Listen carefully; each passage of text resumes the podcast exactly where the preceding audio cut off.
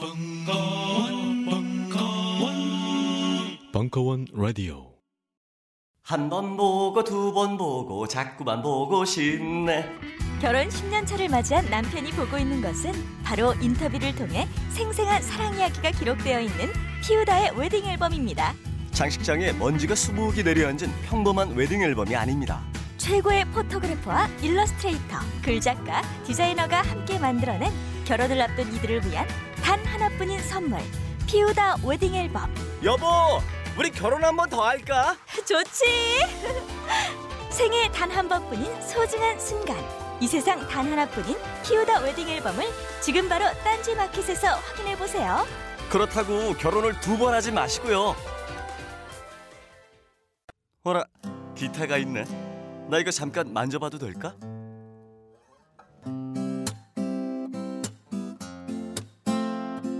어때? 부럽지? 여자들한테 인기 많겠지? 1998년도부터 지금까지 벌써 15년 넘는 전통이 되어버린 황선생 기타 교실이 마침내 딴지마켓에 입점했습니다. 추억의 팝송부터 최신 아이돌의 히트곡까지 부위별 연주 동영상 및 악보 제공은 물론 MR을 이용한 밴드 연주까지 잘난치 않은 빠른 연주가 아니라 쉽게 따라할 수 있는 느린 연주까지 게다가 모르는 게 없는 황 선생의 친절한 리플까지 이 모든 걸 지금 딴지 마켓에서 깜짝 놀랄 만한 가격으로 만나보실 수 있습니다. 학원 갈 시간이 없다고 말하지만 사실은 소심해서 혼자 기타를 배우고 싶은 모든 분께 황 선생 기타 교실을 강력 추천합니다. 황 선생 기타 교실은 인터넷 동영상 강좌 서비스입니다. 교실이 대체 어디 있는 거냐고 문의하지는 말아주세요. 여자들한테 인기 많겠지?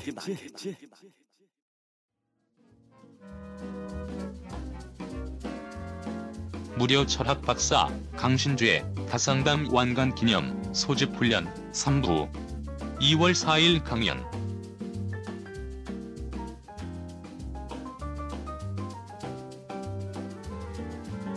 자, 음성 변조예요. 티파니님, 이 고민이 굉장히 길어요. 거의 거의 블록버스터예요. 반지의 제왕 같아요. tri tri triology, trilogy라 그러나요? 3부작. 타인과의 관계 맺기가 너무 어렵고 외롭습니다. 1번, 2번, 3번 있는데 1번서부터 천천히 해볼게요. 곧 서른이 되는 직장 8년차 여자입니다. 박사님은 타인과의 관계 맺기가 자아 찾기의 핵심이라고 하셨잖아요. 그래서 저도 그걸 이제 하려고 하는데 잘 되질 않습니다.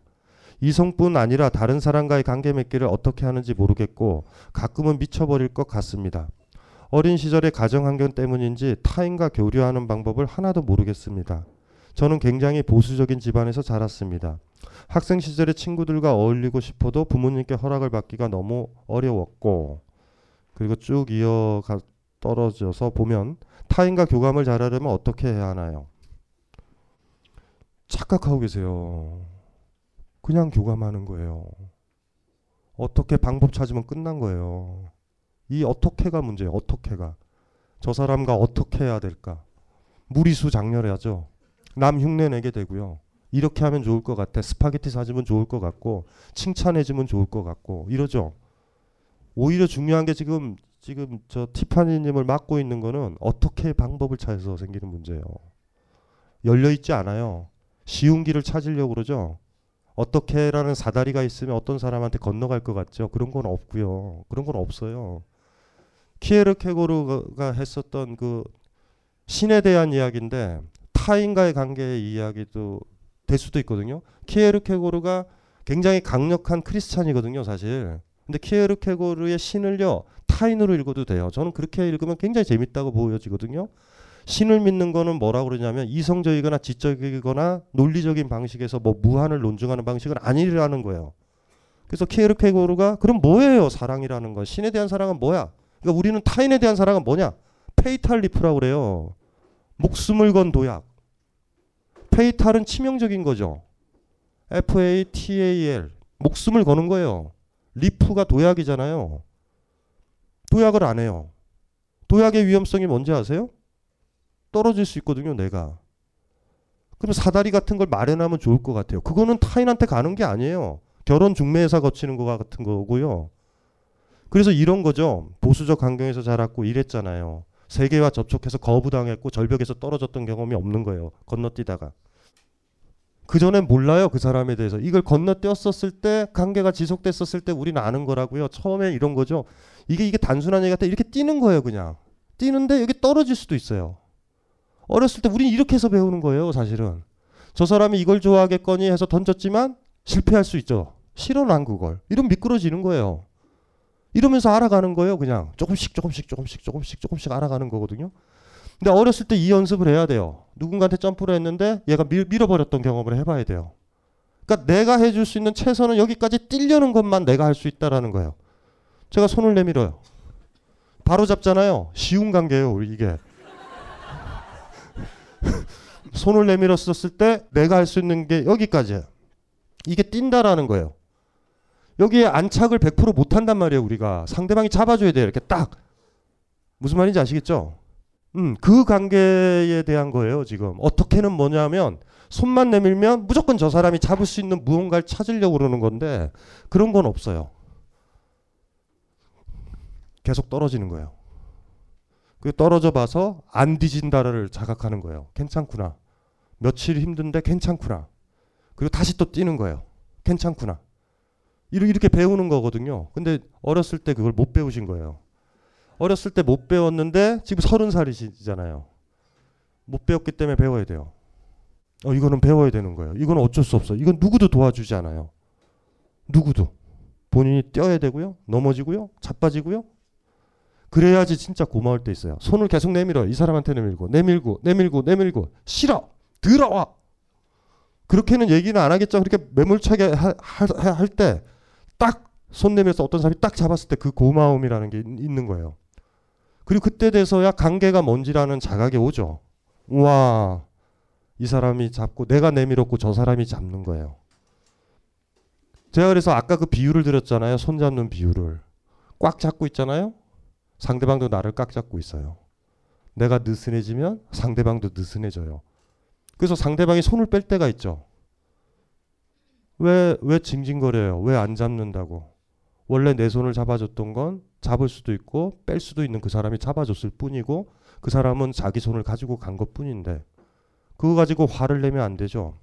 정신병 아닌가요? 이렇게 손 내밀어서 기다렸죠. 상대방이 나를 잡게. 손 잡은 다음에 묶어요. 여기다 철근으로. 뭔지 알죠? 그러면 상대방은 자기 팔을 자르고 갈 거예요. 그 가지고 계시던가. 그런 거예요. 그냥. 그렇게 상대방의 손을 뺄 때 끝난 거예요. 잡을 수는 있어요. 끝까지 잡을 수는 있어요. 뭔지 아시겠죠? 근데 또 재밌는 건 상대방의 손을 빼는 이유가 어디서부터 시작한지 모르지만 내가 느슨하게 잡고 있을 때 빼요. 참 제가 그 비유 항상 드리잖아요. 이걸 이렇게 꽉 잡고 있으면 요걸 못 잡아요. 그래서 이제 아까 어준 씨가 그랬죠. 그 사람이 다른 여자가 생길 것 같다, 생긴 것 같다 그렇죠. 돌아보세요. 그 남자를 꼭 잡았는가? 안 잡았으니 그 사람 손이 빠져서 다른 걸 잡는 거예요. 이게 참 그게 관계가 참 묘해요. 그래서 그, 그 어떤 관계가 끝날 때 그 사람 탓을 하기가 힘든 거예요. 그래서 이제 이거 질문하신 우리 티파니님이 할 수 있는 유일한 방법 손 내밀기 그리고 민망해 하기 젠장할 이게 뭐야? 이거 사실 손 내밀고 수습하는 게 이 세상에서 제일 힘들어요. 그래서 우리 우리가 선택하는 거는요 가급적 상대방이 손을 올 때 잡거나 말거나의 선택권을 내가 가지고 싶은 거죠. 그러니까 상대방이 나한테 프로포즈 할 때까지 기다리는 게 좋잖아요. 근데 그걸 안 해보신 거예요. 그 머쓱함을 처리할 수 있는 방법을 안다면, 그쵸? 그 머쓱함이 많이 쌓여야 되고, 그럼에도 불구하고 또 손을 내미는 거, 예, 그렇게 하면 될 것 같아요. 두 번째는 이런 건데요. 직장 생활에도 고민이 많습니다. 직장을 그만둘 수 있다고 생각하는 사람만이 노예가 아니라고 하셨지만 스스로 사직서를 내기 전까지는 평생 직장이 보장되는 이곳을 그만둘 수 있는 능력이 아직까지 없습니다. 평생 직장이 보장된다라고 하면 직업이 얘기하실 수 있어요? 종합병원에서? 음. 그 어쨌든 제 책 1편에서 직장에서 최대한 에너지를 비축하라고 하셨지만 제가 일한 곳은 그게 힘든 곳입니다. 저는 종합병원에서 일하는데 여러 직종의 사람들이 한꺼번에 일하기 때문에 작은 실수에도 서로 책임 전가를 하게 되고 공동의 업무가 있을 때 가장 약한 사람들에게 그 일을 떠맡기는 시스템 속에서 일하고 있습니다. 의사가 되든 의료업을 의료업이나 간호사가 되든 뭐 기타 등등은요. 어 그러니까 함부로 하시면 안 돼요. 네, 잘못 선택하신 거예요. 우리가 대충 의사가 되면 졸라게 돈 많이 번다고 생각해서 되거든요. 그 죄책감을 어떻게 하려고요?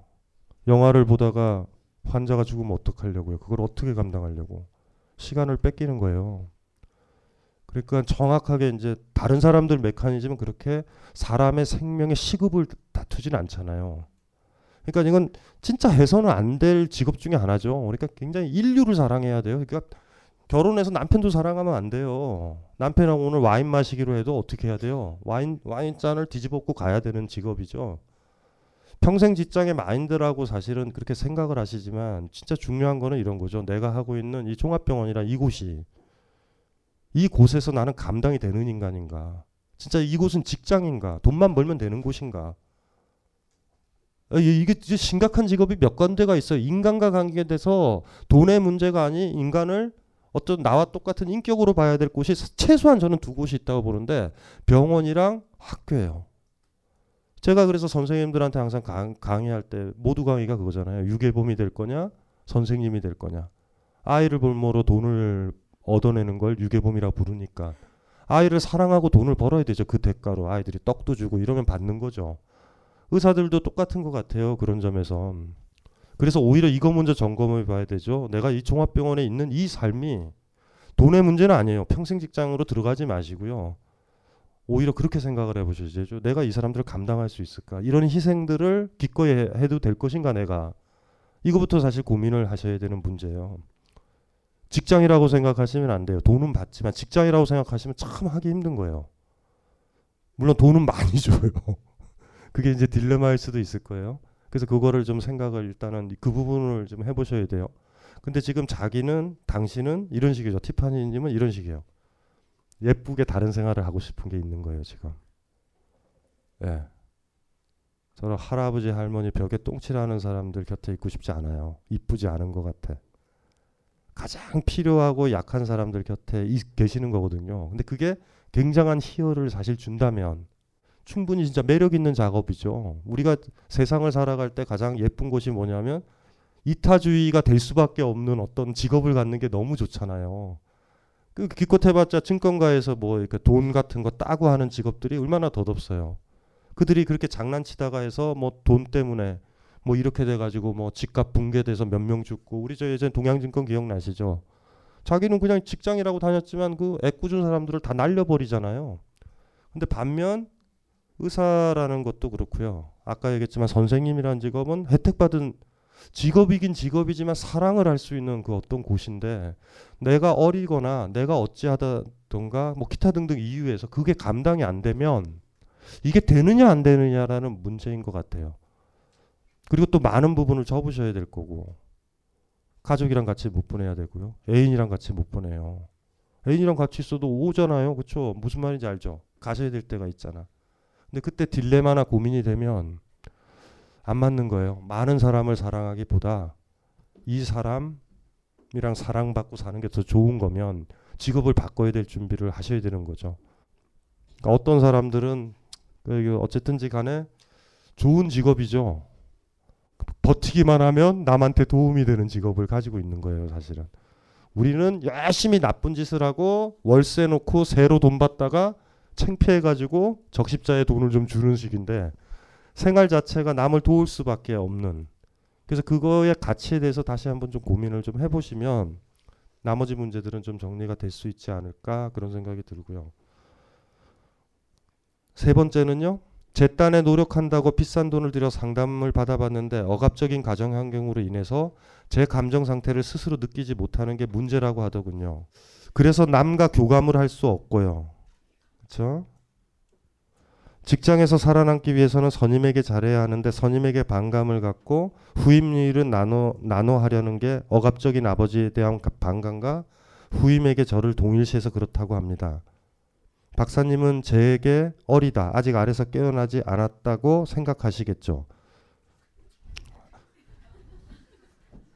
이게 이제 이게 여린 사람의 전형적인 멘탈러티예요. 자기 얘기만 하면 되는데 이리 보시겠죠라고 들어가는 대표적인 문학이 도스토예프스키의 지하 생활자의 숙이라는 책이 있어요. 지하에서 계속 세상이 무서워서 살고 있는 사람이 있거든요. 근데 계속 이제 인터뷰를 한 거예요. 인터뷰를 해서 뭐 물어보면 혹시 내가 세상이 무서워서 지하에 계속 살고 있다라고 생각하는 거는 아니시겠죠? 그 사람 물어보지도 않아요, 그걸. 여기에서도 이제 이렇게 해서 굉장히 여린 거예요. 무슨 말인지 알죠? 자기 속내를 짚을 짚을 짚을까봐 두려워하고 이, 있는 거고, 예. 나중에 그 지하 생활자의 수기라는 책을 한번 읽어보세요. 자꾸 이런 모습 있죠. 남한테 검열되는 의식이죠. 남한테 이뻐 보이려는 의식, 나는 정상이다라고 판단을 받고 싶은 의식 때문에 미리 짐작하는 그런 거 있죠. 상대방이 뭐 이상한 제스처만 해도 너 혹시 내 말이 거짓말이라고 생각하는 건 아니니? 뭐 이렇게 얘기하는 사람 있죠. 여러분도 그럴 때 있죠. 그 감수성을 딱 잡은 게 도스토예프스키의 지하생활자의 숙이에요. 타인을 무서워하는 사람들. 타인이 나를 오해할까봐 두려워하는 사람. 항상 변명을 해야 되고요. 나는 죄를 짓지 않았어. 나는 정상이야. 이거를 이제 보여주려는 의식들. 여러분들 있잖아요. 아까 우리 그 학생 갔나? 아까 처음에 기억나시죠? 우리 이제 저 내년에 고3 된다는 고2 학생. 서산. 서산 아시죠? 서산에서 와서 타고 버스 타고 가야죠. 2시간 한 40분 걸려요. 그래서 오늘 계약했는데 이렇게 올라왔는지 모르겠어요. 그렇죠? 예. 제가 좌지우지하지 못하는 70%를 붙잡고 30%를 노력하지 않는다고 생각하시겠지만 최소한 30살까지는 내 업보 내 문제를 털어버리고 새 삶을 살아야지 하는 마음으로 저도 1, 2년 동안 많은 생각과 노력을 해봤어요. 2013년에는 혼자 제주도도 다녀오고 운동도 배우고 있습니다. 모은 돈과 대출을 보태 독립도 했고요. 제가 좀 더 겁이 없고 의욕이 있는 사람이었다면 전 벌써 이 세상 사람이 아닐 겁니다. 만약 내가 죽으면 부모님만 슬퍼하겠지. 그냥 세상에 못 해본 게 많아서 아쉽네 하는 마음만 있었죠. 지금도 그 마음은 비슷하지만 죽는 게 낫겠네 보다는 아직 못 해본 게 많으니까 많이 해보고 죽자는 마음이 좀 더 자랐어요. 그런데 박사님이나 법륜 스님 같은 분들이 계셔서 1년 동안 이렇게 살면 안 되겠다. 어차피 살게 된다면 나중에 나이 먹고 후회하느니 지금이라도 당장 바꿔야지 하는 마음에 이렇게 살게 되었어요. 지금도 조울증처럼 아주 가끔 다시 내면이 깊은 바다같이 차갑고 날카로워지면 죽는 게 낫겠다는 생각은 종종 듭니다. 서른 살부터는 정말 다 털어버리고 새 출발하는 삶을 살려고 했는데 제가 정말 몰랐던 게 뭔지 뭐가 더 부족했는지를 더 명확히 아니까 눈앞이 캄캄해집니다. 많은 사람들도 더 무거운 삶의 무게를 갖고 있겠지만 지금 털지 못하면 왠지 마흔 돼서도 털어내지 못할 것 같아요. 아직 알을 깨지 못한 사람의 마지막 발악이라고 생각해 주시고 도와주세요. 이렇게 제 인생이 더 썩어가고 싶진 않아요. 박사님의 작은 도움이 저에게 큰 인생의 해탈이 될 거예요. 1984년이라는 조지 오웰의 소설이 있어요. 그러니까 사실은 1, 2차, 2차 대전을 경험을 하고서 조지 오웰이요. 어, 스탈린의 공산주의도 그렇고 자본주의 체제도 그렇고 우리를 감시하는 체제로 가겠다라는 거죠. 그쵸? 아주 암울하죠. 세계를 다 통제하는 사회거든요. 그 소설을 왜 썼을까요? 왜 썼을까? 그 디스토피아, 유토피아의 반대가 디스토피아죠. 디스토피아 소설의 특징이 뭔지 아세요? 디스토피아는 왜 썼죠? 이렇게 더럽게 나빠질 테니까 개입해라라고 했을 때 쓰여져요. 더 안 좋아진다라는 게 절박해지면요. 개입을 하게 돼 있어요. 근데 이게 막연하면 개입을 안 해요. 개입할 지점을 못 찾아요. 절망이요. 그래서 희망을 낳는다는 게 그래서 나오거든요. 이대로 더 끌고 갔다가 끝장이다. 미래에 대해서 아주 안 좋게 그려야 돼요. 나 이렇게 했다간 사랑하지도 못하고 사랑받지도 못할 거고 아이가 생겨도 이게 전염될 거고 막 이런 게 리얼하게 그려져야 돼요. 그려지면 개입을 해요. 그래서 완전히 미래에 대해서 절망하는 사람만이 현재에서 손을 쓰거든요. 이건 굉장히 소중한 거예요. 이미지를 이렇게 그리자고요. 이렇게 그리면 돼요. 삶을 잘 사는 비극적이라고 느껴지시는 분들은 이렇게 생각하세요. 여러분이 삶이 기차에 기차. 1km만 가면 절벽으로 떨어져요. 지금 어떡할래요?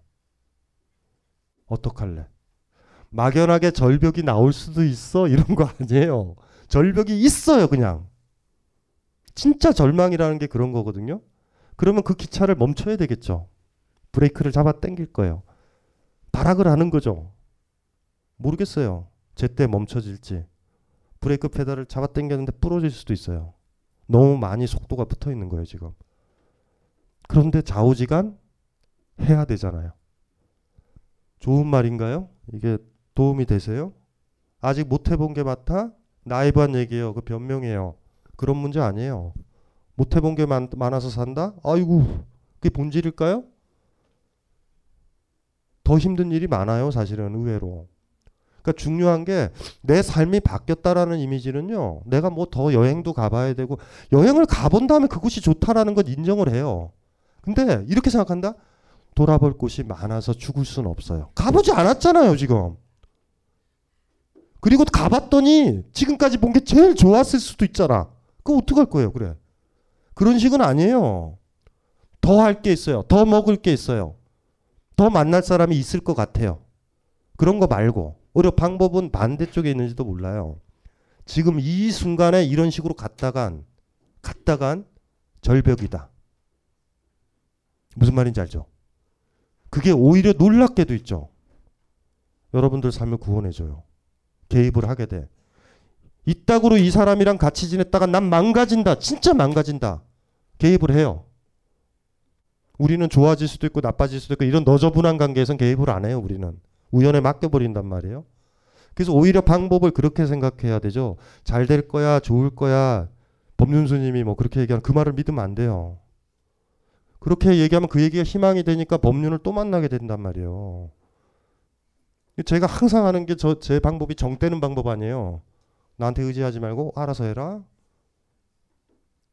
그러니까 삶을 한번 그렇게 그려봐야 돼요. 진짜로. 진짜로 디스토피아처럼 한번 생각을 해보세요. 디스토피아처럼. 진짜 절망을 하자라는 거죠. 절망의 제스처 말고. 제스처를 취하니 제스처, 그쵸 희망의 제스처만 봐도 좋은 거예요, 그냥. 제가 아까 얘기했잖아요. 내 수준에 따라 세상에 어떤 사람을 만나게 된다. 내 수준의 감수성에 따라 내가 소설책을 읽는 게 거의 정해지죠. 친구의 내면 보는 거 쉽지 않아요? 걔가 좋아하는 게 하루끼다. 남루한 거예요, 걔는. 별거 없어요. 예? 그런데 그게 걔가 예를 들면 쿤데라를 본다. 조금 나은 거예요, 얘가. 뭐 그런 거예요, 사실은. 카프카까지 본다. 심하게 위대한 거예요. 베케트를 읽고서 운다. 독창적인 사람이요. 그 사람은 잠옷을 입고 무언가를 할 수 있는 사람이에요. 아무나 못 읽거든요. 그래서 그래서 그렇게 한번 보죠. 그림을 그렇게 보지 말자고요. 거꾸로 보자. 태어났었을 때요. 티파니 님이 제일 행복했어. 삶은 계속 타락할 거예요. 그림이. 그쵸? 근데 그 타락을 방치해 오셨어요. 타락을 방치해 왔어요. 부모가 늙기를 기다리는 사람은 바보예요. 부모를 떠나야죠. 그 불행이면. 이렇게 살다가 난 다 망가진다. 이럴 수 있다면. 그쵸? 그래서 그런 그림으로 이렇게 재편을 하셔야 돼요. 희망은 없어요. 오히려 철저하게 절망을 할 때 그때 있죠. 철저하게 절망하는 거예요. 이렇게 살다가 이게 무슨 삶이야라고 할 때 그럴 때 우린 브레이크를 잡, 잡을 수 있지 않을까? 그런 것 같아요. 그것도 하나의 방법인 것 같아요. 티파니는 어떠세요? 이건 아니에요. 못 해본 게 많으니까 해보고 죽자는 죽으려는 생각이 없는 사람이에요. 이거 절대 안 죽어요. 이거 가지고 못 죽어요. 그럼 그러, 그렇게 들어오진 않아요. 사실은. 그러니까 이런 거죠. 자기 삶에 많이 절망을 하세요. 어떨 때는 그 절망이 깊지가 않아서 못 벗어나려고 그런지도 몰라요. 늪인데 늪이죠. 빠져 죽어요. 가만히 있으면. 이 부모 곁에 같이 살거나 이 남자랑 이 여자 옆에서 산다면 나는 시들어 죽을 거예요. 그게 빤히 보여야 돼요. 근데 우리는 왜 그걸 견뎌요? 어떻게 되겠지. 그러면서 여러분의 삶의 기차는 가속이 붙어요. 절벽은 가까워지고. 너무 늦지 않았으면 좋겠어요. 40, 50에 브레이크 잡을 시간이 있을까요? 티파니님 서른이잖아요. 잡을 수 있는 시간이 있는 거예요. 그래서 문제의 본질은 더 해볼 게가 아니라 지금 본인의 삶에 더 집중을 해야 되죠. 다른 쪽으로 이렇게 나가거나 더 만날 것 외부에 막연하게 생각하지 마시고요. 지금 삶에서 병원 생활, 뭐 기타 등등 부모님과의 관계 이게 핵심인 거예요. 여기서 브레이크를 걸 것인가 말 것인가 이 문제. 이런 식으로 좀 생각을 여러분들도 그렇게 하시면 돼요. 진짜 절망을 하게 되면 미래가 빤히 보이면 이러다가 나는 사랑도 못 받고 사랑도 못 하고 산다라는 진짜 그 절절함이 있으면 브레이크는 걸려져요. 살아있기 때문에 확 땡길 수 있어요. 너무 뜨느, 때늦지 않았으면 좋겠어요. 그게 기차는 내가 출발시킨 게 아니잖아요. 우리 부모가 이렇게 이 기차를 밀어붙여서 가속이 붙어 있잖아요. 아시죠? 그러니까 부모가 밀었던 무게까지 다 감당해서 브레이크를 잡아야 되는 거예요. 뭐 이거는 여러분들이 고민을 해보면 될 것 같고 자 안녕하세요 박사님 이제 스무 살 된 재수생입니다 맞아요? 박사님을 처음 본 건 TV에서 본 강연이었고 이후 관심을 갖게 되어 강신주 박사님의 책을 빌려보았습니다. 읽고 난 후에는 상당히 충격을 받았습니다. 저의 사고가 휙 바뀌게 되었던 것 같습니다. 저는 분명히 해야 할 일이 있는데 구조적 문제나 삶의 직면하는 문제 등을 얘기하시니 점점 생각도 부정적이고 불만도 많아집니다. 제가 그러한 문제를 안다고 해서 뭐 달라지는 것도 없고 세상이 변하는 것도 없, 아니니 머릿속도 복잡하고 의욕 자체를 상실하게 되는 것 같습니다.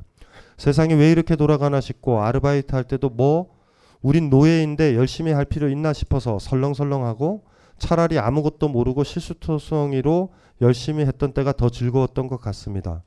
젊었을 적 고생은 다 보험 같은 거라고 말씀하셨는데 솔직히 나이 들어도 철없고 미련하게 남 비위 맞추면서 사는 사람들도 많아서 젊었을 적 고생은 개고생이라는 생각이 듭니다. 음, 이 쭉쭉 이제 그런 얘기들이 있고요. 마지막 부분에 강신주 박사님 책 읽고 강의를 들은 이후로 하루하루가 더 불행해졌습니다. 그렇다고 이게 제 엄청난 성장의 밑거름이 될 것 같지도 않습니다. 그리고 동심으로 하루하루 행복하게 사는 사람들이 더 부럽습니다.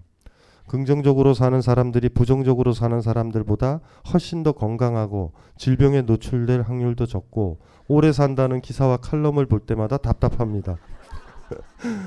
제발 앞으로 저처럼 낚이는 사람 없게 책 좀 더럽게 어렵게 쓰시고 제목도 아주 복잡하게 어, 제목을 이제 아예 못 읽게 하는 거예요, 여러분들이. 모순적 사유의 사랑과 형이상학적 자유추구 뭐 이런 제목으로 양장본으로 벽돌 두께의 책 내시길 바랍니다. 일단 이렇게 변해버린 저는 어떻게 하면 좋을까요? 예, 그렇죠. 이게 이제 이게 이제 문제인데요.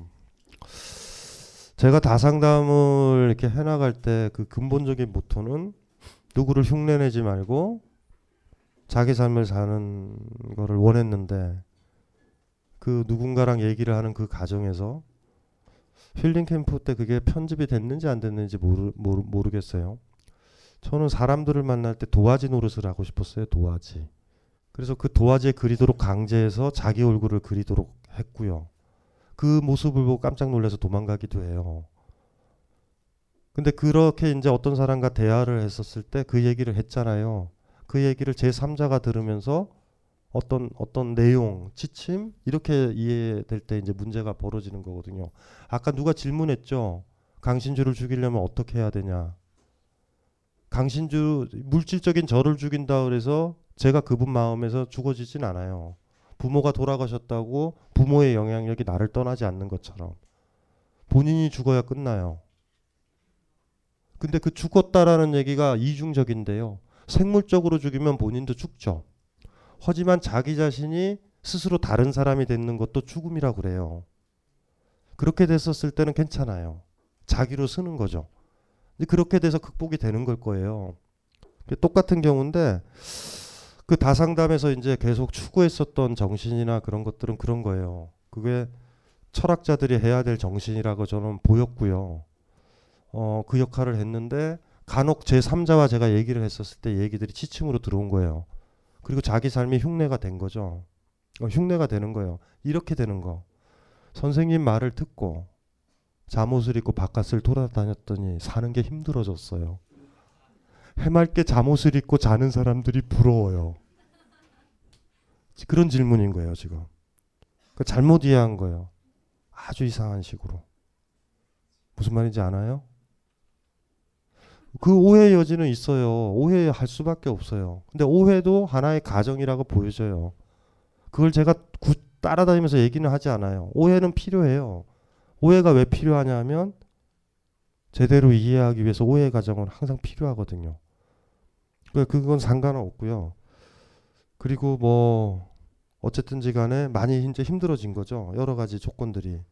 그리고 이제 많이 배우실 거고요. 텀이 있어요, 이렇게. 젊은 시절이 재수도 하시고 지금 뭐 이렇게 하고 있어 살고 있는데 요 시간 동안에 삶이 힘든 거예요. 옛날처럼 편하게 아르바이트하고 돈 벌고 학원 다니고 뭐 이렇게 하면 되는데 갑자기 심드렁해진 거죠. 요, 요 텀을요, 어디로 확장하느냐에 따라 달라요. 나중에 주- 죽는 날까지의 텀을 늘린다고 생각해 보세요. 지금 이 시간은요, 굉장히 파괴적인 시간이에요. 나중에요, 여러분, 저기 저 질문하신 분이나 여러분들 부모님들도 아무리 보수적이어도 어느 순간에 삶의 진실에 근접할 때가 와요. 너무 때늦게. 분명히 와요, 그게. 그게 미리 오는 거죠. 그리고 지금의 가정이 뭐냐면 죽음의 가정이에요. 본인이 죽는 거예요. 죽는데 문제는 뭐냐면 남의 뜻대로 살아갔고 사회적 통념으로 살아왔죠. 그러니까 실질적으로 살아갈 때 사회적 통념이 내 주인이었죠. 근데 그 주인을 죽이다가 강신주가 들어와 버린 거예요, 주인으로. 또 들어온 거예요, 그게. 그런데 어쨌든 최소한 뭔가가 들어온 거죠. 그리고 본인이 얘기를 했잖아요, 저한테. 이런 책을 쓰시라고. 아무도 안 읽게. 영향 주지 말라고. 이게 썼잖아요. 이건 사실 거꾸로 얘기하면 강하게 영향을 받은 거잖아요. 그리고 제가 흔든 건 뭐죠? 통념대로 사는 거 있죠? 그건 일단은 벗어났잖아요. 그 다음에 거기에 강신주가 들어오는 거예요. 벗어질 수 있어요, 그건. 얼마 지나지 않아서. 제가 그 얘기를 다시 드려야 되나요? 니체의 짜라투스트란 이렇게 말했다의 시작 부분. 인간은 세 가지 정신적 변형을 거쳐야 된다. 처음은 낙타로, 두 번째는 사자로, 마지막은 어린아이로. 낙타는 뭐냐 하면요. 주인이 타죠. 누군가 타요. 끌려가고 뭔가를 날라요. 그게 결혼에 대한 거든 뭐에 대한 거든 그렇게 가요. 사자는 뭐예요? 거부하는 거죠. 니체는 그렇게 해요. 살아있는 사자를 누가 탈 수 있을까? 그 사자를 죽여야만 타죠. 그게 부정의 정신이에요. no예요, no. 지금 세상에 대해서 no를 하고 있는 거예요. 스스로 하는 게 아니라 제가 좀 오버랩 되면서 하고 있는 거죠. 마지막에 어린아이는요, 창조다라고 그래요. 어린아이가 뭔지 아시죠? 아까 그런 생각 안 하는 사람이요. 어준 씨가 그랬죠? 똥 논다고 그래가지고 음식을 안 먹을까? 어린아이는요, 모래성을 만들면 무너지는 걸 알지만 또 만들죠. 삶은 그런 거거든요? 어차피 무너질 걸 왜 만들어요? 여러분들 해변가에서 모래성 안 만들죠, 이젠. 유치하게 그 짓을 뭐예요? 미쳤어요? 좀 이따가 파도가 와서 부실 텐데. 아이들은 모를까요? 그래도 해야 되잖아요. 그게 삶인데 맛있는 음식 먹는 것처럼 어차피 기결은 똥이지만 뭔가를 만드는 거예요. 왜 살아요? 죽을 건데. 삶의 목적이 죽음인가요? 음식을 먹는 이유가 똥인가요? 아니잖아요. 그쵸? 똑같은 거거든요. 바로 거기에서 무언가를 만들 수 있다라는 생각을 했거든요. 지체가. 그래서 이제 시간이 허락되면 예, 짜라투스트라를 이렇게 말했다를 한번 천천히 읽어보세요. 그 세 가지 변형에 대해서 얘기를 하는 거고 저는 그 얘기가 많은 부분 가르침을 여러분한테 드릴 드릴 수 있다라고 확신하죠. 신은 죽었다라는 그 신이 그런 거거든요. 통념 아니면 어떤 분들한테 강신주가 그 신의 자리에 있을 수도 있어요. 그리고 당신 때문에 내가 이렇게 됐다라고 저도 거부하시잖아요. 이건 너무 좋은 거예요. 저한테는. 이제 스스로 쓰려고 그런 거예요. 그렇다고 통념으로 가진 않아요. 그 어떤 가독인 거죠. 한번 쏠렸다가 반대로 쏠렸다가 이제 중심을 잡는 거예요. 별 걱정하지 마세요. 조금 시간이 지나면 괜찮아져요. 그 제대로 하고 있는 거예요. 그곳에서 어쨌든 지금은 뭐 하고 있어요? 아, 저기 학원 다니고. 근데 머리가 얼굴이 어두워요. 음? 재수 생활이 힘든 거예요?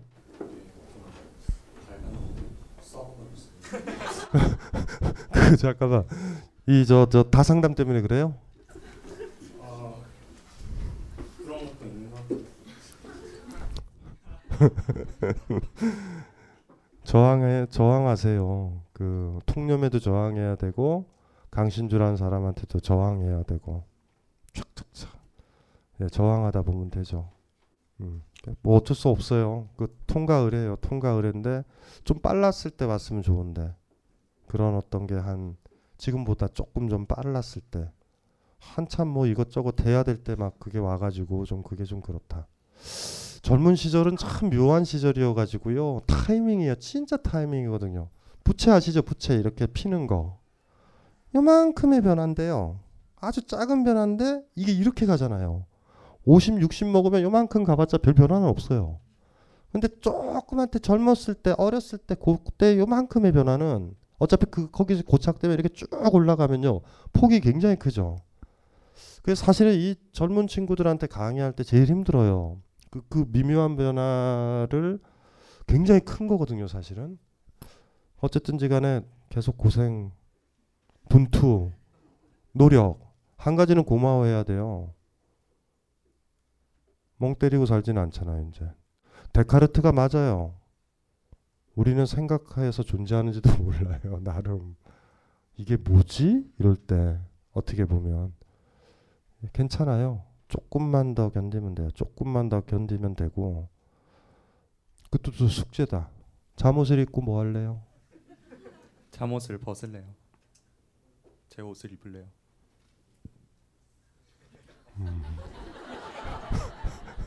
나는 젊은 애들이 싫어요 이제. 황상민의 집단 상담소의 핵심. WPI 자, WPI가 뭐냐? 어, 그 좋은 질문이에요. 훌륭해요. 이 WPI는 언제 개발하신 겁니까? 어, 개발된 게 한 10년 넘었네요. 그의 10여 년에 걸친 인간 심리 탐구와 실제 적용을 통해 개발해낸 성격 및 life 진단 tool. Who am I? 나는 누구인가? 다가오는 3월 27일 19시 30분 심리 분석 워크숍을 실시한다. 놀라워요. 서두르시라. 자세한 사항은 홈페이지 참조. 각종 대형 쇼핑몰을 충격과 공포로 몰아넣었던 딴지 마켓의 은하계 최저가 시리즈 이번엔 제6탄 물에 담궈두기만 하면 99.9%의 완벽한 항균 효과를 보장하는 인증 상품 땡큐 컵이 여러분께 6탄 돌격합니다 아십니까? 화장실 변기보다 칫솔에 세균이 200배 더 많다는 사실을. 끓는 물에 삶을 필요 없습니다. 값비싼 전력 살균기를 구입할 필요도 없습니다. 전용 세제가 필요하냐고요? 아닙니다. 땡큐컵에 물만 담아 칫솔을 보관하시면 99.9%의 항균 효과를 보장합니다. 한국화학융합시험연구원이 공식 인증한 땡큐컵의 항균 비밀은 바로 컵 속의 땡큐볼들 최저가로 최고의 항균 칫솔을 보관하는 방법. 지금 바로 딴지마켓에서 확인하세요.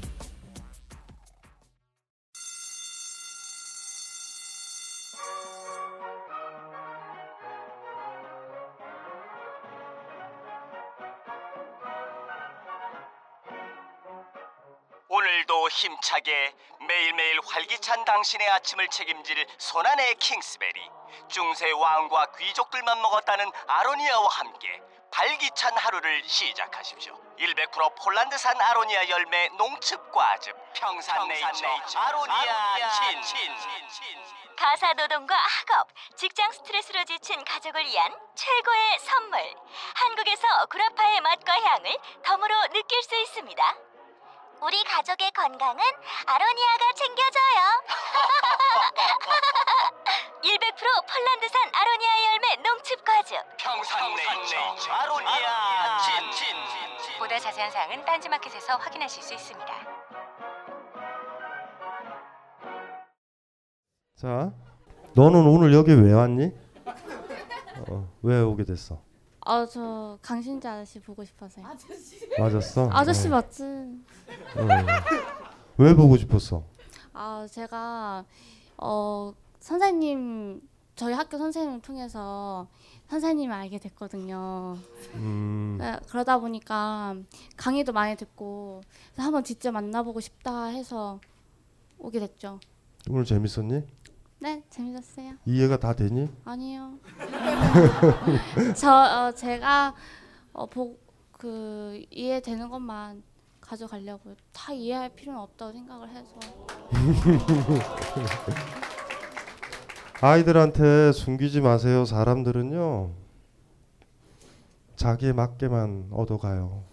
어떤 사람을 사랑을 많이 하지 마세요. 그 사람 그걸 못 가져가는 사람도 있어. 그게 그게 그렇죠? 우리 옆에 친구? 음. 네. 그 네. 예, 그게 이걸 잘해야 돼. 그러니까 뭐냐면 그 판소리에 보면은 고수라고 있지 않니? 고수가 뭐 하는지 아시죠? 얼씨구 좋다. 너는 리액션이 안 맞아. 와. 이게 좀 거. 아 잠깐 잠깐. 그때 소리가 너무 커. 그걸 잘해야 된다고. 우리 그 굉장히 가행돼 있거든. 왜 가행돼 있냐면 무서운 게 나오면 소리 지르잖아요. 우리가 아 안 무서우려고. 굉장히 약하고 여린데 그 리액션을 강하게 하지 말고 너한테 충고를 하면 리액션을 하지 마 한 6개월. 안 해도 돼.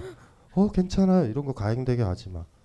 아까 나 그런 거 들으면서 제가 왜 이렇게 음, 허세를 부리지?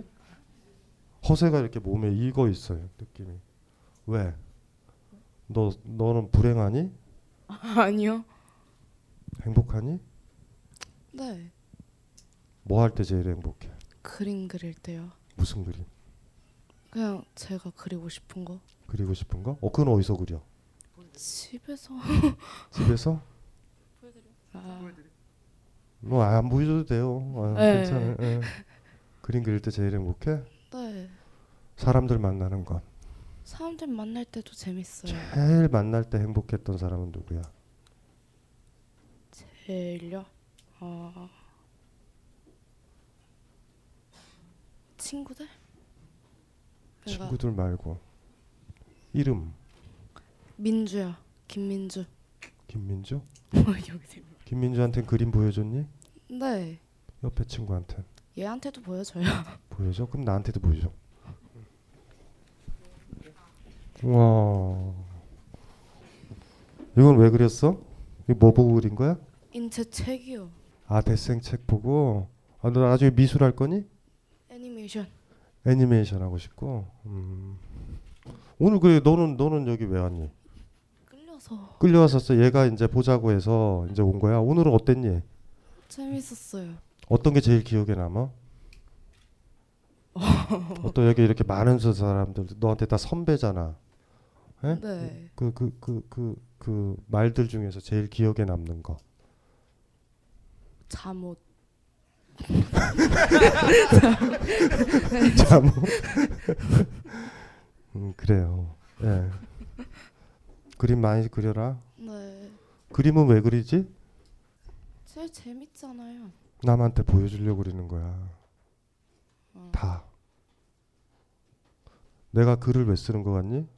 남한테 보여주려고요. 어. 왜 잘 그려야 되는지 알아? 남한테 보여줘야 되니까. 잘 보여줘야 되니까. 잘 보여줘 사람들한테.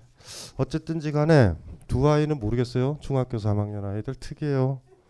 예. 아니 근데 갈수록 갈수록 이제 은퇴를 진짜 해야 될 때가 왔다 그런 느낌이 드는 게 어, 너무 부러워요. 저는 제, 제가 제 생각을 했었을 때는 20대 후반인 것 같아요. 그 전에는요 멋있어 보이고 선배 짓도 하고 막 이랬지만 사실 그 제대로 한 거는 없었던 것 같아요. 서른 다 돼서야 간신히 간신히 나처럼 하고 싶다라는 생각이 들었던 것 같아요. 조짐은 있었지만 의식적으로 했었던 건. 근데 이렇게 이렇게 말할 때 보면 저 수줍음이 많았었는데 어렸을 때 집이 가난해서 친구들이 갑자기 학교에 사라질 때가 있었어요. 대학교 때 유학을 간 거예요, 애들이. 근데 부럽지도 않았어요. 가난했기 때문에. 저한테는 뻥 사라진 거예요, 애들이. 뭐 뭐 뭐 이렇게 들이댈 때가 있어야지 부러워하죠. 그냥 사라진 거예요. 그게 제 20대까지의 삶이었거든요. 그래서 보면 이렇게 이제 여기 상담하는 저보다 좀 젊은 아니면 이 중학교 애들을 보면 부러워요. 사실 많이 부럽고 나는 저러지 못했는데 항상 피해 의식에 이렇게 있었는데 예? 예, 그랬었던 기억들이 좀 많이 나요. 어쨌든 상담이 필요 없는 아이들이에요. 예, 제가 봤을 땐 그렇게 그쵸 김호준 앞에서 감히 주진우를 좋아한다고? 김호준이요 터프해 보이지만 그렇게 막 이렇게 수영 기르고 이렇고 막 시바시바라는 애들은요 굉장히 어린 애들이요. 조폭 중에 보면 보스들은 욕을 안 하고요. 그 깍두기 애들이 욕이 심하거든요. 그걸 잘 아셔야 돼요. 맞을까봐. 막 욕하고 이런 애들은 별로 싸움 못하죠. 진짜 애들은 그냥 모범생 같아요. 공부는 안 하는데. 이제 그런 아이들이 이제 무섭죠. 이제 마무리를 어쨌든 해야 되겠어요. 힘이 없어요. 이제는 다 상담도 못 하겠어요. 계속 앉아서 하는 거 보세요. 그 어쨌든 지 간에 작년까지 다상담 세 건까지 이제 마무리를 했고 저한테는 너무나 소중한 시간이었고요. 책에서 밝혔지만 2013년에 살았던 사람이에요. 저는 여러분들 때문에. 지금 2014년이죠. 아직 저는 2013년이에요. 우리가 그렇게 살잖아요. 그래서 대학에 있거나 뭐 이랬던 만나는 지식인들한테 제가 항상 당당하죠. 왜냐하면 보면 알아요. 이 인간은 1970년에 사는 인간도 있고요. 심지어 조선시대에 사는 저 저 저 만나는 사람도 있어요. 여러분들이랑 이렇게 몰입을 하고 얘기를 하느라고 2014년에 살게 강제돼 버린 거예요. 그러니까 그, 그, 앞으로 글을 쓸 때도 최소한 2013년에 이 기억은 아까 우리 김호준 총수도 그랬죠. 그 순간에 최선을 다했는가라는 그 얘기에 1년, 2년이라는 시간이 지나면서 매달 했던 다상담에 올인을 했어요. 그리고 그 후유증은 상당히 크고 육체적으로, 정신적으로 감당 못할 만큼 그 어제도 이제 오늘 어제죠. 어제 힐링 캠프 나온 게 다상담에 대한 마지막 제 노력이라고 해야 돼요. 우리가 이야기했었던 그 모든 것들을 벙커도 모르고 평범하게 사는 사람들이 더 많잖아요. 그럴 때 나중에 그분들도 우리처럼 올 거거든요. 이게 이게 삶이 뭐야 이럴 때가 와요. 그럴 때 우리 벙커에서 했고 우리가 노래했고 우리가 울었고 슬퍼했었던 그 기록이 남아 있어야 되는 것 같아요. 예, 그, 그 마지막 이제 일랑 같이 이제 그 작업을 했고 지금 이제 오늘 이제 자리도 작년에 마무리를 했죠. 너무 셌기 때문에 작년에 마무리를 하고 해야 되겠다라는 생각이 들었, 들었어요, 사실은. 그래서 이제 지금까지 왔고 고마운 책이에요. 1권, 2권, 3권. 특히 이제 3권이 중요한 게 읽어보시면 알겠지만 1, 2권은 저를 간보느라고 했던 문제, 질문도 많았어요. 날조된 고, 고민, 고뇌라고 해야 되나? 근데 저 검은색 책서부터는 아주 셌었어요. 그래가지고 아주 그래서 그 작년이 진짜 피크였죠. 작년에 보면 막 3시, 2시 막 이렇게 넘게까지 했잖아요. 그게 이제 그 힘이었었던 것 같아요. 많이 가르쳐 줬고 예. 그 이제 우리 어준 씨 같은 경우가 이제 뭐 팟캐스트를 하자고 그러고 막 지장도 찍고 X를 뽑는다 뭐 이러지만 뭐 궁극적으로는 뭐 지장을 찍어도 뭐 안 해요 안 하려면. 뭐 많이 힘들면 안 할 수도 있고 그래서 그걸 굳이 한다고 이렇게 크게 믿지는 마세요. 그냥 저는 하기 싫으면 안 해요. 그냥 몸이 좀 많이 좀 실질적으로 그렇게 좋지를 않고 꽤 크네요. 한 1, 2년의 세 시간이 저한테 너무나 프레스가 컸던 것 같아요. 좀 몸을 좀 만들어야 되겠다라는 생각이 들, 들고 너무 행복했고 어 행복했어요 진짜 행복했어요. 그거 잘 모르시죠? 책만 읽고 책을 섬세하게 독해하는데 그래도 글 쓰는 사람들한테는 그쵸? 그 철학에 필요한 시간을 사랑해 줬듯이 이렇게 나름 이제 글재주들은 좀 있나 봐요. 좋아하시니까. 근데 그거에 2013년에 접점까지도 만들어 준 거니까 잘하면 다음에 쓸 책들은 셀 거예요. 아마 더. 제가 하나 눈치 빠른 게 있어요. 루소는요. 영원히 남을 책을 쓰지 않았어요. 루소는 그 당시 글을 썼거든요, 에밀리. 그 제가 고전의 반열에 오르려면 뭐가 돼야 되냐면 그 시대에 살아야 된다는 걸 알아요. 안 그러면 교과서가 되잖아요. 그러니까 진짜 아이러니한 거죠. 제가 누누이 강조했죠. 내가 내 사랑을 진짜 제대로 해서 소설로 남기면요. 100년, 200년 가도 울림이 있어요. 다. 똑같은 경우 같아요. 그래서 2012년, 13년, 그리고 이제 오늘까지 예, 이 시간들이 나중에 이제 더 좋은 글들이 나올 수 있겠구나 그런 생각들이 좀 들고 자양분이 되도록 이거를 제가 가지고 갈 수 있을까 아니면 좀 이렇게 그냥 어떻게 그냥 방치하듯이 2013년에 박제되는 식으로 시간을 보낼까 이건 모르겠어요. 되게 그 뭐 힐링 캠프도 그렇지만 방송에서 막 그런 데서 저를 많이 찾아요. 뭐 하고 싶어 하고 왜냐하면 방송은 저를 소비하려고 그러잖아요. 새로운 게 없는 거예요. 강연 프로들은 다 있는데 우리 다상담에서 가졌던 그 에너지들이 필요한 거죠. 소비하려고 그러는 거죠. 그래서 그런 제안들이 와도 항상 그것도 저 책 마지막에 제가 그렇게 썼어요. 마무리하면서 이제는 묻어야 된다. 네, 이건 묻어야 되는 게 도리인 것 같다라고 제가 항상 스스로 절제하는 것들이 그런 건데 그 책 좀 줘보실래요? 이 부분을 마지막으로 읽고 오늘 마무리를 해야 될 것 같아요. 요걸 마지막으로 읽고 딱 마무리하고 즐거운 사인회를 저는 여러분의 사랑을 먹고 사는 연예인이 아닙니다. 저는 여러분을 불편하고 불쾌하게 만들어서 스스로 생각하도록 만들어야 하는 철학자이기 때문입니다. 이성복 시인도 말하지 않던가요. 일상적인 삶은 느낌에서 사실로, 위험에서 안전으로의 끊임없는 이행이다. 예술이 진정한 삶을 복원하기 위한 시도라면 예술은 일상적인 삶과는 반대 방향으로 진행할 것이다. 즉 사실에서 느낌으로, 안전에서 위험으로. 안전하다고 생각하는 삶을 위험하게 만드는 철학자이니 제가 욕을 먹고 제가 비난을 받아야죠. 1년 넘게 다상담을 진행했던 저의 마음은 그랬습니다. 내가 더 힘들자, 내가 더 욕을 먹자, 내가 더 망가지자. 내가 더 힘들수록 여러분은 편해질 거고, 내가 더 욕을 먹을수록 여러분은 당당해질 거고, 내가 더 망가질수록 여러분은 완전해질 거라고 믿었습니다. 그런데 자꾸 거꾸로 되어가고 있었습니다. 여러분보다 제가 더 편해지고, 제가 더 당당해지고, 제가 더 완전해지고 있었으니까요. 다상담을 멈출 때가 되었다고 생각하는 것은 그래서입니다. 이제 좋은 효과보다는 좋지 않은 효과가 생기기 시작했으니까요. 그래서 가장 아름다울 때 마무리를 하고 싶었던 겁니다. 강신주가 법륜화가 되는 거를 느꼈어요. 예? 나 짜증나 죽겠어요. 나도 힘든데 막 들이대고 한 달에 한 번씩 복음 듣고 가고 뭐 이런 식의 그 예, 오늘 늦은 밤 다상담 마지막 건의 에필로그를 쓰면서 저는 여러분에게 사과하고 싶습니다. 제가 여러분들에게 가혹하게 굴었던 것은 여러분들을 깨우고 싶었기 때문입니다. 아무리 제 동기가 순수했다 해도 저의 언행의 마음 깊은 곳에 지울 수 없는 상처가 생긴 분도 있을 겁니다. 혹은 저를 만난 뒤 삶이 더 복잡해지신 분도 있으실 겁니다. 머리 숙여 사죄합니다. 그냥 네가 뭔데 나한테 이런 상처를 줘. 너도 잘 살지 못했잖아. 이렇게 야단치면서 저를 욕하세요. 저는 기꺼이 그 욕을 감당하며 살 생각입니다. 그리고 여러분에게 깊은 감사를 표시하고 싶습니다. 지금 저는 알고 있습니다. 제가 여러분을 더 사랑한 줄 알았는데 사실 여러분들이 저를 더 사랑했던 것 같습니다.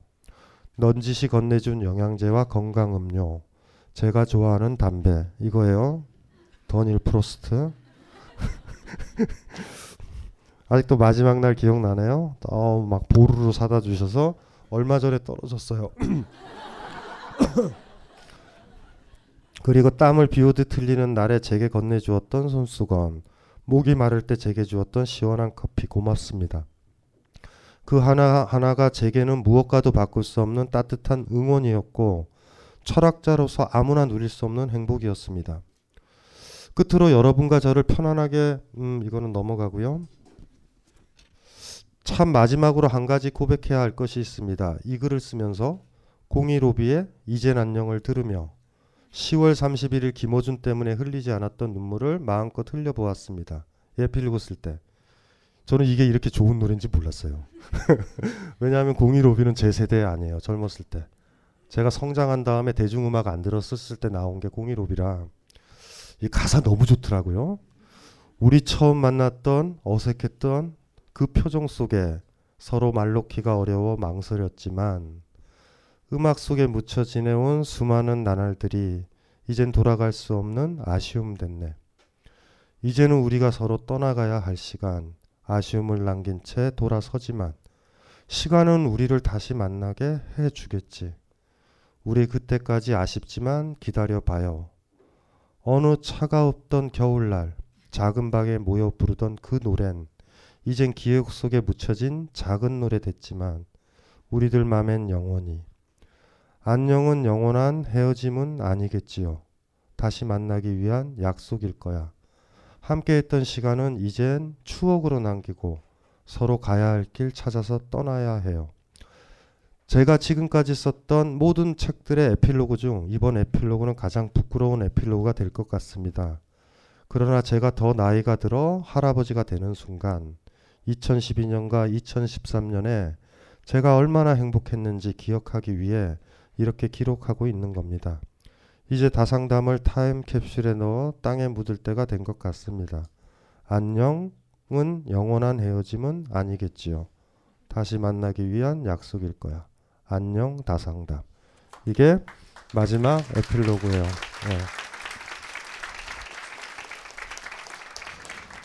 오늘 여러분 만나가지고 동력 출판사를 통해서 여섯 개를 받았는데요. 어, 힘이 많이 없어요. 예. 예, 몸을 회복해야 돼요. 그 최근에 저의 조짐을 아시고 선물이 어, 급격하게 급격하게 영양제와 건강 보조식품들이 늘었고 그런 얘기를 너무 많이 들어요. 건강하세요. 오래 사세요. 뭐 이런 그래서 다시는 상반기를 잘 보내서 몸을 만들어서 한 이제 한 6월 7월쯤 되면 그 얘기 안 듣게 아 그러니까 이것 좀 피해죠. 민폐요, 민폐. 그러니까 그런 것들도 좀 통제를 좀 잘 하고 건강하게 그래서 이제 올해는 이제 어떻게 살 거냐면요. 이거 팟캐스트를 할지 안 할지는 몰라요. 뭐 지장도 찍고 이런 것들 했지만 한일 합방 했다고 그래가지고 일본에 종속할 필요는 없는 거예요. 그러니까 그건 몰라요. 컨디션을 봐야 되겠죠. 제가 재밌어야 되는데 그게 언제쯤 올까 그건 좀 고민을 해볼 거고 좀 쉬었다가 하반기에 정치 철학 책이 나올 거예요. 이제는 조금 이제 철학자가 상담을 하는 건 적절치는 않아요. 철학자의 사실 역할은 방송에 나와서 이렇게 떠들거나 이런 게 아니고 사실 철학자는 뭐가 문제인지를 보여주는 역할을 해야 돼요. 그래서 사실은 그 작업을 계속 하고 있었잖아요. 비상경보기를 쓰면서 계속 이게 문제인데 이거 좀 고민했으면 좋겠다. 또 작업을 계속 병행해 왔는데 포인트를 조금 더 자본주의 비판을 했으니 국가나 지금 대의민주주의라든가 기타 등등 민주주의 좀 이념에 입각한 정치 철학 책이 하반기에 좀 나올 것 같고 그게 일단은 향후 일정이에요. 좀 강한 책을 써서 좀 사회에 좀 도움이 좀 이론적인 면에서 좀 도움이 되는 책을 써야 되겠다 이 생각이 들어서 상담 같은 것들은 가급적이면 지금과 같은 톤은 아마 안 할 것 같아요. 많이 그 2년 동안 많이 즐거웠고 작년에 제일 뿌듯했던 건 감정 수업의 마무리라기보다 다상담 세 번째 권이 마무리됐었을 때 제일 진짜 행복했어요. 많이 어쨌든 고맙고 예 그리고 이제 제가 그 아는 얘기는 딱 하나인데 사람이 마음이 있으면 만나요. 아, 만약에 안 만나면 마음이 없었던 거예요. 마음이 있으면 꼭 만나고요. 마음이 있기 때문에 스치듯 지나가도 그 사람이 예, 보이게 되겠죠. 그리고 또 하나가 여러분들은 저를 많이 아껴주는데 우리 제가 조금 많이 알려지면 저를 욕하는 사람들이 현저히 늘 거예요. 지금도 아마 늘고 있을 것 같고 다행스러운 건 저는 댓글을 안 봐요. TV도 없고 몰라요. 저한테 막 카톡 오죠. 여러분들이 카톡 와요. 선생님 괜찮아요. 뭐 이렇게 오는데 뭘 괜찮을 게 뭐가 있어요. 보질 않는데. 어차피 산이 높으면 그림자는 길어지는 거고 그렇죠? 그림자가 무서우면 높을 필요는 없죠. 원래 그런 거고 글 쓰는 사람이나 저자나 선생을 자처하는 사람들이 감당해야 될 하나의 몫인 것 같아요. 그래도 제가 뿌듯한 건 제가 거칠게 얘기해도 제가 떠들었었던 얘기에서 여러분들이 내가 얼마나 여러분들을 아꼈고 사랑했고 잘 살았으면 좋겠다라는 그 절절한 마음이 있었는지 아는 사람은 알고 모르는 사람은 또 몰라요. 그 뭐 어떡하겠어요. 그래서 항상 여러분들이 이제 저 좋아해주고 벙커에서 했던 다상담 좋아해주고 아껴줬던 거 있죠. 그 정신들, 그 사랑들 그거를요 배신을 하거나 이러지는 않을 거예요. 그거 이제 끌고 갈 거예요 계속. 저한테 제일 행복했던 순간이니까 예. 그래서 어쨌든 질문 있으세요? 예. 안녕하세요. 예. 아, 먼저 감사 인사도 좀 드리고 싶고요. 그 팟캐스트 통해서 선생님 강의 접하게 됐고 그때 좀 충격적인 것도 많았고 이제 가장 큰 소득이라고 하면은 새로운 세계를 볼 수 있는 하나의 계기가 됐던 것 같습니다. 근데 물론 그걸 다 동의를 한 건 아니었고요. 사실 좀 사례에 와닿지 않는 부분도 있었습니다.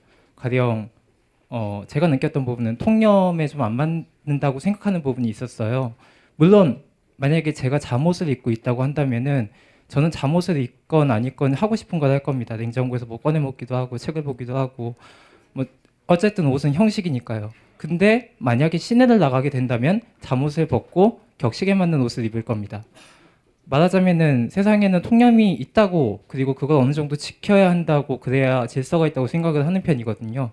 만약에 선생님께서 아까 말씀하셨던 것처럼 세상에 통념은 없어야 된다. 그것을 철폐해야 하는 것이 그렇게 생각을 하게 하는 힘을 기르게 하는 것이 자신의 목표라고 생각하신다면은 그 통념은 절대적으로 없어야 되는 게 선인지 아니면 지금이 너무 과도하게 그 통념은 엇검 열걸매고 있는 세상이기 때문에 그것에 대한 밸런스를 맞추기 위해서 그렇게 생각할 수 있는 하나의 계기를 만들어 주시려고 하신 것인지 어, 그것에 대해서 설명을 좀 듣고 싶습니다. 이번이 아니면은 질문하기 어려울 것 같아서 좀 기다리고 있었고요. 그리고 하나의 아이콘 혹은 심볼로서 물신화돼서 그렇게 소비되지는 않으셨으면 좋겠습니다. 정말 감사합니다. 음.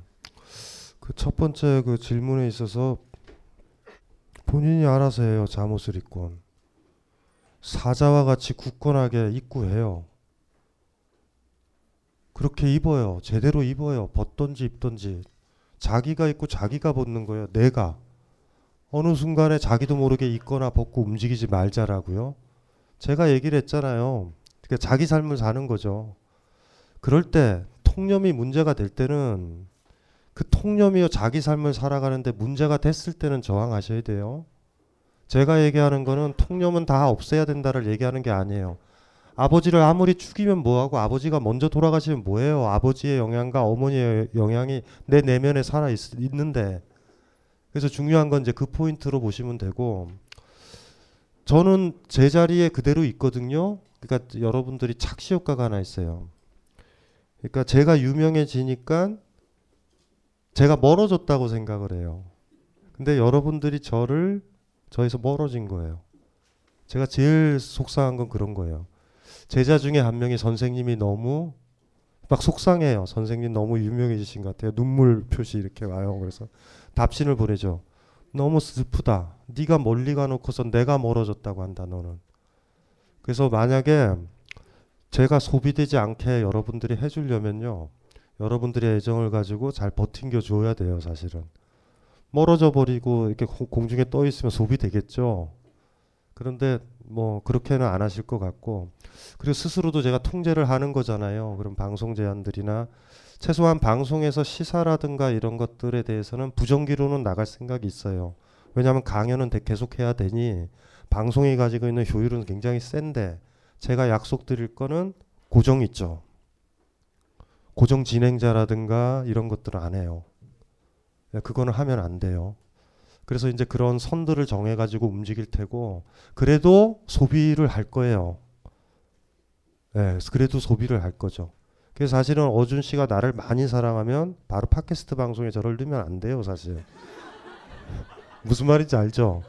선생님이 소비되고 있는 것 같아요. 좀 쉬시고 신비주의적 아우라를 좀 갖추세요. 뭐 왜냐하면 우리는 궁금해야 그 사람을 알려고 그러거든요. 근데 어준 씨는 어떻게 해서든지 간에 저를 이용해서 2월서부터 시작하는 소송에 대비하고 영치금을 마련하기 위해서 그 참고로 어준 씨가 박지만 어준 씨 어머님이 많이 편찮으시거든요. 뭐 여러 가지 그래도 아 그 어준 씨한테는 얘기는 못 했다 고마워요. 매번 와서 바쁜데 어머님도 봐야 되고 그런데 시간에 와서 빚을 내주려고 이렇게 와서 해주는 게 해서 고마워요. 일단 소비되지 않도록 제가 통제하는 대로 하는데 소비는 저의 몫은 아니야. 제가 저항은 하겠지만 누가 소비를 한다고 그래가지고 제가 그 소비에 끌려가거나 그러지는 않고 다상담 책 마지막 건에 쓴 거 있죠. 난 연예인이 아니다. 저는 일단 저자고요. 제가 너무나 빛이 나서 저만 소비하고 제 책을 안 보게 되면 저 의미가 없죠. 제 책이 빛나게 하는 그 활동은 하겠지만 그 적정선을 잡으려고 노력을 많이 할 거예요. 그건 제가 노력을 할 거고 혹여 혹여 제가 그러지 못하는 것 같다라는 느낌이 드시면 어떤 어떤 기회든지 간에 뭐 어떤 뭐 출판사를 통해서든지 간에 편지를 보내시면 돼요. 어, 이렇게 보인다 선생님 이렇게 안 했으면 좋겠다 하면 뭐 그건 괜찮아요. 그래서 그러고 지켜줄 테니까 제가 지키도록 노력할게요. 그리고 여러분들도 잘 얘기를 해줘야 되고요. 저는 대학에도 있지 않고 혼자 있기 때문에 사실 그거를 그 많은 무수한 것들을 통제하기에 에너지 소모가 너무 많아요. 오늘도 참 재밌었어요. 하루 종일 어제 힐링 캠프 나오니까 방송사에서부터 저한테 쓸데없이 섭외 전화까지 온 게 몇 통인지 아세요? 100 몇 통이에요. 저 일상생활이 불가능하잖아요, 이게. 근데 전화번호가 모르는 번호니 받아야는 되죠.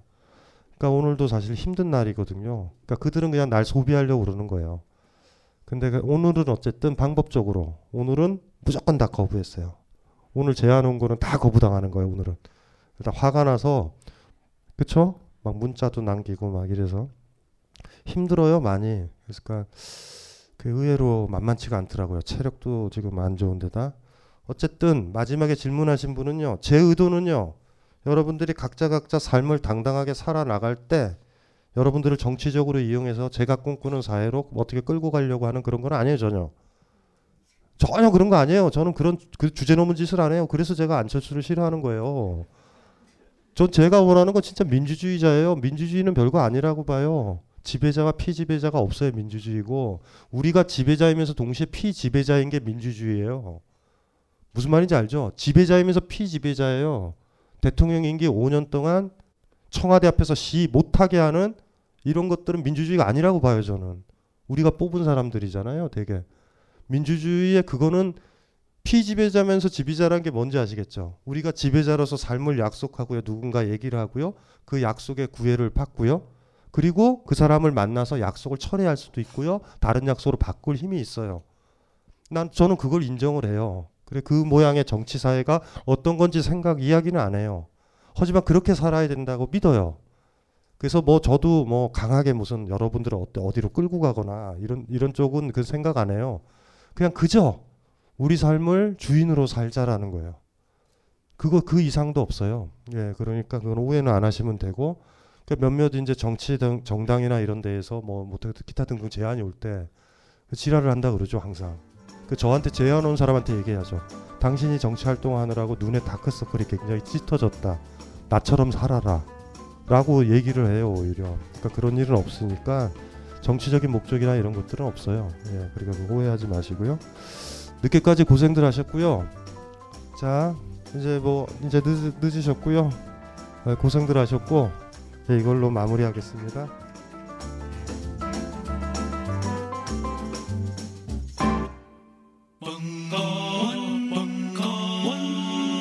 벙커원 라디오